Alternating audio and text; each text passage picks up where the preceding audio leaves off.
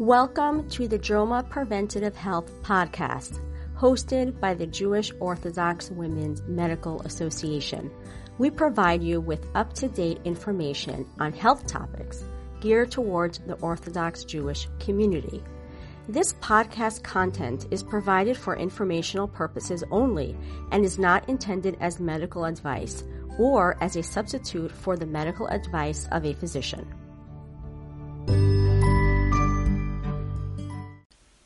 Hello, listeners. My name is Naor Bar-Zeev. I'm a pediatric infectious diseases physician, a vaccine epidemiologist, a clinical trialist, and an accredited statistician. Uh, currently, I am Associate Professor of International Health and Vaccinology at the Bloomberg School of Public Health at Johns Hopkins University and act as Deputy Director of the International Vaccine Access Center there. It's my uh, duty to ensure that all children in all settings in the world have access to safe and effective vaccines, and that's what I spend my waking life and my non waking life to much extent doing. I've been asked here to speak briefly about vaccine safety. And uh, this requires some insight into vaccine development and vaccine trials and regulatory processes. Um, I'd like to start actually by saying something about the difference between vaccine trials specifically and the general idea of clinical trials. Clinical trials, which are considered a gold standard uh, in uh, in applied biomedical sciences, clinical trials are generally performed for conditions where people are ill, they have some disease, let's say, and we're looking at an intervention to improve their outcomes.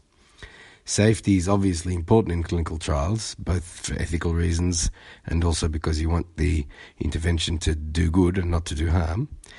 Uh, but the safety has to be balanced against the individual's risk from the underlying disease itself, which is the reason that they are enrolled in the trial in the first place. Um, and we look at a disease outcome or the progression of disease, and usually that's a known quantity. For example, we know what proportion of children with acute lymphatic leukemia would die, for example, in, in disease, and we look to see whether that uh, the rate of of um, of that Im- improves without treat with a new treatment, and so on. Additionally, the outcomes of individuals in trials like that are usually independent. In other words, across participants in the study, the improvement of one person, one participant, doesn't affect the improvement uh, of uh, of anyone else. And we're looking here at individuals in the clinical trial. Uh, the general rule of thumb for most clinical trials is, is, that the greater the size of the effect that we're looking for, usually the greater is the power to detect that effect. So the smaller is the size of the study that's required. Now, how does that differ in vaccine trials? Well, in vaccine trials, this is really important. We are working with people who are healthy we're giving healthy people an intervention. And that's not only true in trials, that's true for vaccines in general. Vaccines is something that we hope everybody, every human being, and animals, many animals, uh, they're animal vaccines as well. Uh, but, you know, let's stick to talking about humans, that all human beings get um, vaccines at, a vulnerable age, at a young age. And so safety is really, really paramount because you're exposing everybody, but, the, but both those who may be at greater risk of disease and those who may be at lesser risk of disease, those who are uh, currently healthy, to an intervention, uh, which is the vaccine. And so any risk, uh, you know, is really important. And there's a really low threshold for tolerating any adverse event or risk. And there's also the question of balancing the individual risk for the vaccine recipient versus the individual benefit that they would gain from that vaccine, uh, balancing that against the public benefit. These are complex issues and issues for which there should be appropriate public debate uh, to get that balance right. Um, now, the outcomes here in vaccine trials, I mean, are often the incident or new cases uh, occurring uh, of the disease in question in the population. And rates like that can often be variable and they could depend on seasonality, for example. Let's say a good example would be influenza, right? or other things that could change the rate of the d- disease in a population over time. Uh, the outcomes are not always independent of the different participants, particularly if um, there's an outbreak, or particularly, let's say, if we can achieve through vaccination a level of what's called herd protection, which I'm not going to go into in this um, in this uh, audio recording. We're looking at population level outcomes really, and not individual level outcomes. And sometimes, paradoxically, a vaccine which is highly effective and is very impactful can get rid of the disease to such an extent in the population that it's hard to detect cases of that disease And that can have complex effects on the power and the size of the trial that's needed in vaccine trials. Um, so, really, the uh, you know the idea that in medicine you first do no harm goes back to the very foundation of medicine. Really, back in Greek or Roman times, uh, uh, uh, uh, the very fundamental rule of medicine, the first rule, is that um, we do no harm, and we aim to do as much good as we can. So really, you have to. It's not enough just to say I'm a doctor, you can trust me, and so on. You really have to put into place systems and mechanisms to protect both study participants, trial participants, and of course the general public. Vaccines, as I said, are given to everybody, often given early in life. They can have an immediate but also a delayed effect.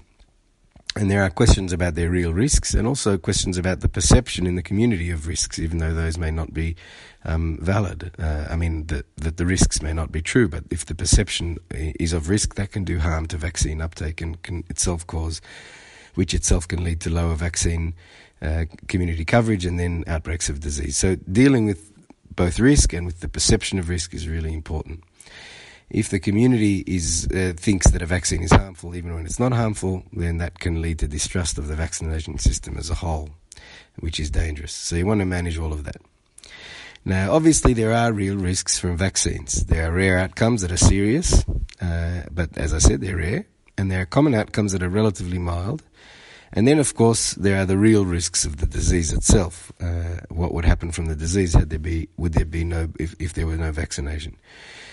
In general, people are not so great at thinking through how to evaluate those balance of risks, and um, but we also have to think about the rights and freedoms of uh, people participating in trials, uh, and of course the general public. And trust in this issue really is paramount. But as I say, trust is really about having the right systems in place uh, and not having everything dependent on one individual or one funder or one company and so on. trust is achieved by dividing up responsibilities in such a way that there are many, many gatekeepers that that that um, cross checks and balances on one another. Okay, so let's quickly go through the phases of vaccine development. There are thousands of individual steps, really, but this is just a broad overview. And well before you get to vaccine trials, you first of all have to recognize that the disease in question is a distinct entity, and that's not always straightforward. For example, there was some question in the you know early uh, uh, years of uh, modern medicine about the difference between smallpox and chickenpox. That's well defined now, but um, there were questions about that. There are still ongoing controversies about some diseases, uh, whether they're entities themselves and to what degree, and how specifically can they be defined. Once you identify a syndrome or a disease, you then have to identify the causative, what's called etiologic agent. Ideally, grow that agent in the laboratory, show that it can cause disease uh, if it's an infectious disease. Um, and perhaps uh, in some cases establish an animal model for that disease where you can show and do experiments on animals that reflect disease syndrome from that agent. But not all diseases have a, a, an agent, an animal model. For example, uh, as far as I know, there are no animal models for human papillomavirus or for meningococcus. In the case of HIV, people used to use simian immunodeficiency virus instead of the human immunodeficiency virus. Simian means monkey or ape, but experimentation on chimpanzees is no longer permitted in the United States, and um, and animal models are no longer used in HIV. So once you've identified the agent that causes a disease, you then, if you're going to try to develop a vaccine, you have to either inactivate that agent so it can't cause disease or in some way modify what's called attenuate the agent in the laboratory and also to identify what are the surface antigens on that agent uh, that induce the protective response of the human immune response. So when the human immune system meets with uh, uh, infecting organisms, there are uh, surface molecules on those organisms that generate an immune response, an antibody response usually. And those things that generate an antibody response are called antigens. Uh, and there are obviously many arms to the immune system that's way beyond the scope of this discussion, but understanding how it works with all its complexity is important when you're trying to develop vaccines and understanding immune response. Then you have to prepare potential vaccine according to very, very strict uh, guidelines called good manufacturing and laboratory practice, which are highly um, regulated. Once that's achieved, and that can take many years, you have to evaluate uh, it for its ability to be protective. As I said, perhaps initially in animal models or in other types of model systems. they're in vitro systems, that means in the laboratory, and then, of course, in humans, potentially, eventually, well, eventually, that's the aim. You also have to ideally identify an immunological correlate of the disease, which means some measure of whether the and whether your uh, potential vaccine induces a good immune response that would protect against disease. Ultimately, you want to be able to prove that it does protect against disease and death, uh, but uh, certainly you would want to at least show that it produces the immune response that should uh, be associated with a reduction in disease. So at least defining that immune correlate is important. And again, not every disease has a defined immune immunological correlate, and that's a whole discussion as well in itself. So eventually, only after all of those steps, and those steps, as I said, can take many years, then you get to prepare the protocols for your initial studies in humans. And in the United States, there's a step that's required at that point, which is to apply to the uh, FDA for an investigational new drug approval. And only at that, and again, that's scrutinized and peer reviewed and all that. And then we start with human trials at that point. Um, and the human trials are classically divided into four phases. Uh, the first phase, which uh, usually is applied to a very small number of people, is really about uh, getting the dose right and understanding the impact that the uh, that the product has, the trial product has on immunogenicity, that's producing an immune response, and whether it's safe. And we need to, you know, titrate the dose and, and so on. Uh, the phase two is effectively rather similar, but it involves more people, and we look for more durable immunogenicity. Again, and safety. Uh, right throughout, we look for, we try to elicit any, uh, you know, specifically ask about any adverse events that have happened, and we collect further information about uh, any adverse events that we didn't expect, and perhaps the participants report to us. Um, and we also many uh, many of these trials require laboratory testing so that we pick up any potential adverse effects, even if the participant isn't aware that they happen. This is what's called subclinical, uh, but they may be you may be able to find them on laboratory testing. Then eventually you get to phase three, which is the classical human clinical trial uh, of a vaccine trial at larger scale. At that point, you look at efficacy against disease endpoints or at immunogenicity and ideally actual efficacy against disease, uh, which means that the vaccine reduces the disease in the way we hope that it, it does.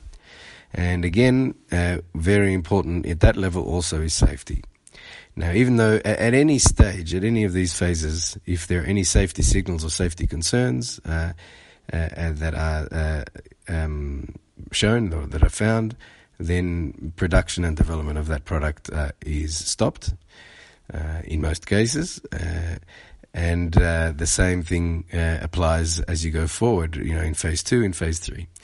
as you go from phase one, two, and three, the, the size of the studies get bigger and you have more participants, and so you have an opportunity to detect more uncommon adverse effects.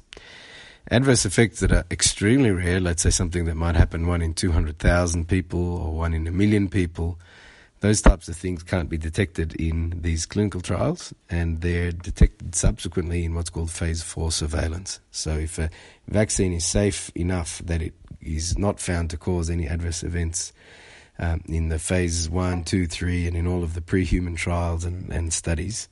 And if there's no plausible mechanism for it to cause harm, and if there is no evidence of any harm, then we allow the use of that vaccine uh, often if, if it passes all the requirements rigorously.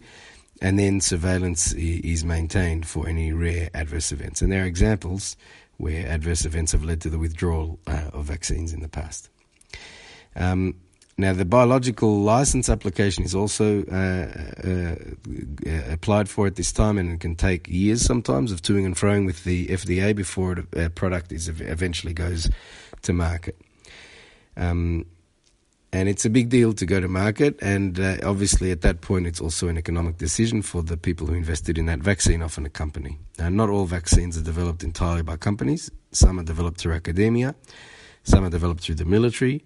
Uh, some are developed through uh, scientists that uh, invest in small startups and then they sell uh, potential product to a bigger company if it looks like it has potential. Uh, and that's an important part of the way uh, vaccines develop. It takes many, many years to develop vaccines, and of all of the candidates that go through testing, only a really tiny minority actually make it through. So the initial layout of investment is very high and that really yeah, requires industry funding um, to to um, to make that happen. Uh, so, of course, that then raises questions about uh, proprietary and honesty, and you know the reasons that people uh, do what they do. Vaccine manufacturers uh, have a bottom line and shareholders, and they have mo- uh, have to make money, but they go through systems that are not not part part of that. So the CDC doesn't produce its own.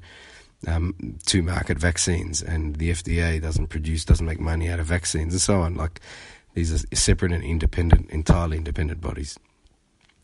So even though there is a realpolitik kind of exa- issue that you, there's money involved, in, as there is in everything, but there is also a public good that is there in achieving high vaccine coverage if the vaccine is safe and if it's effective.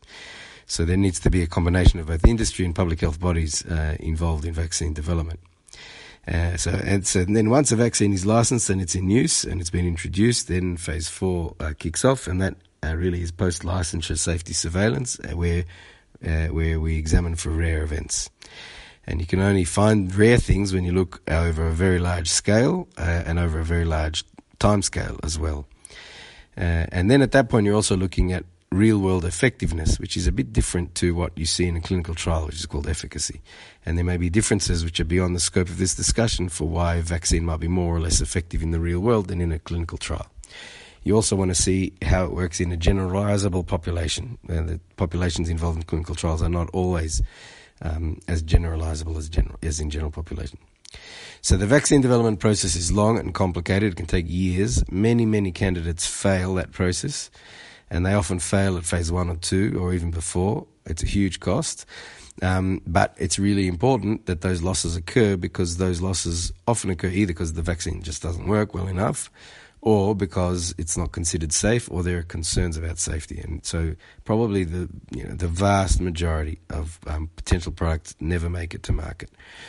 Um, okay, uh, so how how do trials like this compare to real life? Well, once a vaccine is deployed uh, in the population, there are a lot of things which I'm not going to go into now, but um, there are a lot of things that can affect real life effectiveness compared to how things are in in, in trial efficacy.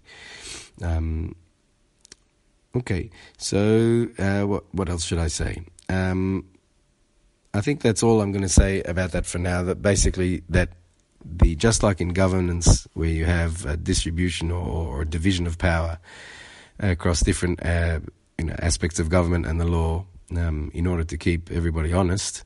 The same is really true here with different systems, both in terms of the CDC, the FDA, um, other bodies internationally in Europe and, and in other countries um, and of course the the population of scientists and peers, and and with uh, public scrutiny also really really important role of the general public in uh, being aware and participating and being concerned and raising concerns about vaccine safety. Um, there are examples of vaccines that were withdrawn uh, because of those uh, safety concerns. Uh, many of them were highly controversial, uh, argued about whether they should have been withdrawn. The benefits were definitely there. There was some risk. Was that risk benefit uh, worthwhile? Uh, that should it have been withdrawn? These are complex ethical questions and they should be part of open public debate. There's nothing secret or hidden about any of this. It's very straightforward and uh, complex issues, but they're straightforward to, to discuss and open, and, and the process needs to be participatory.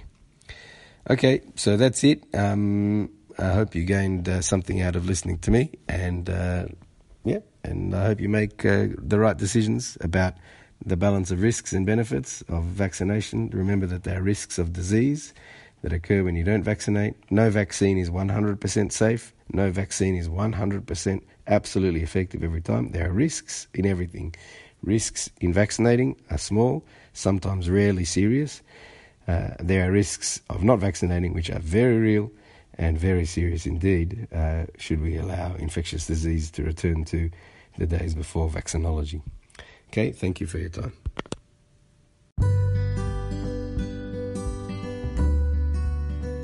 Thanks for listening to the JOWMA Preventative Health Podcast. If you've enjoyed this, please rate and review us on Apple Podcasts and share this with your friends. For more information, check out our Instagram at JOWMA underscore org Check out our website, www.jowma.org, that's J-O-W-M-A dot org, or email us at health at jowma.org.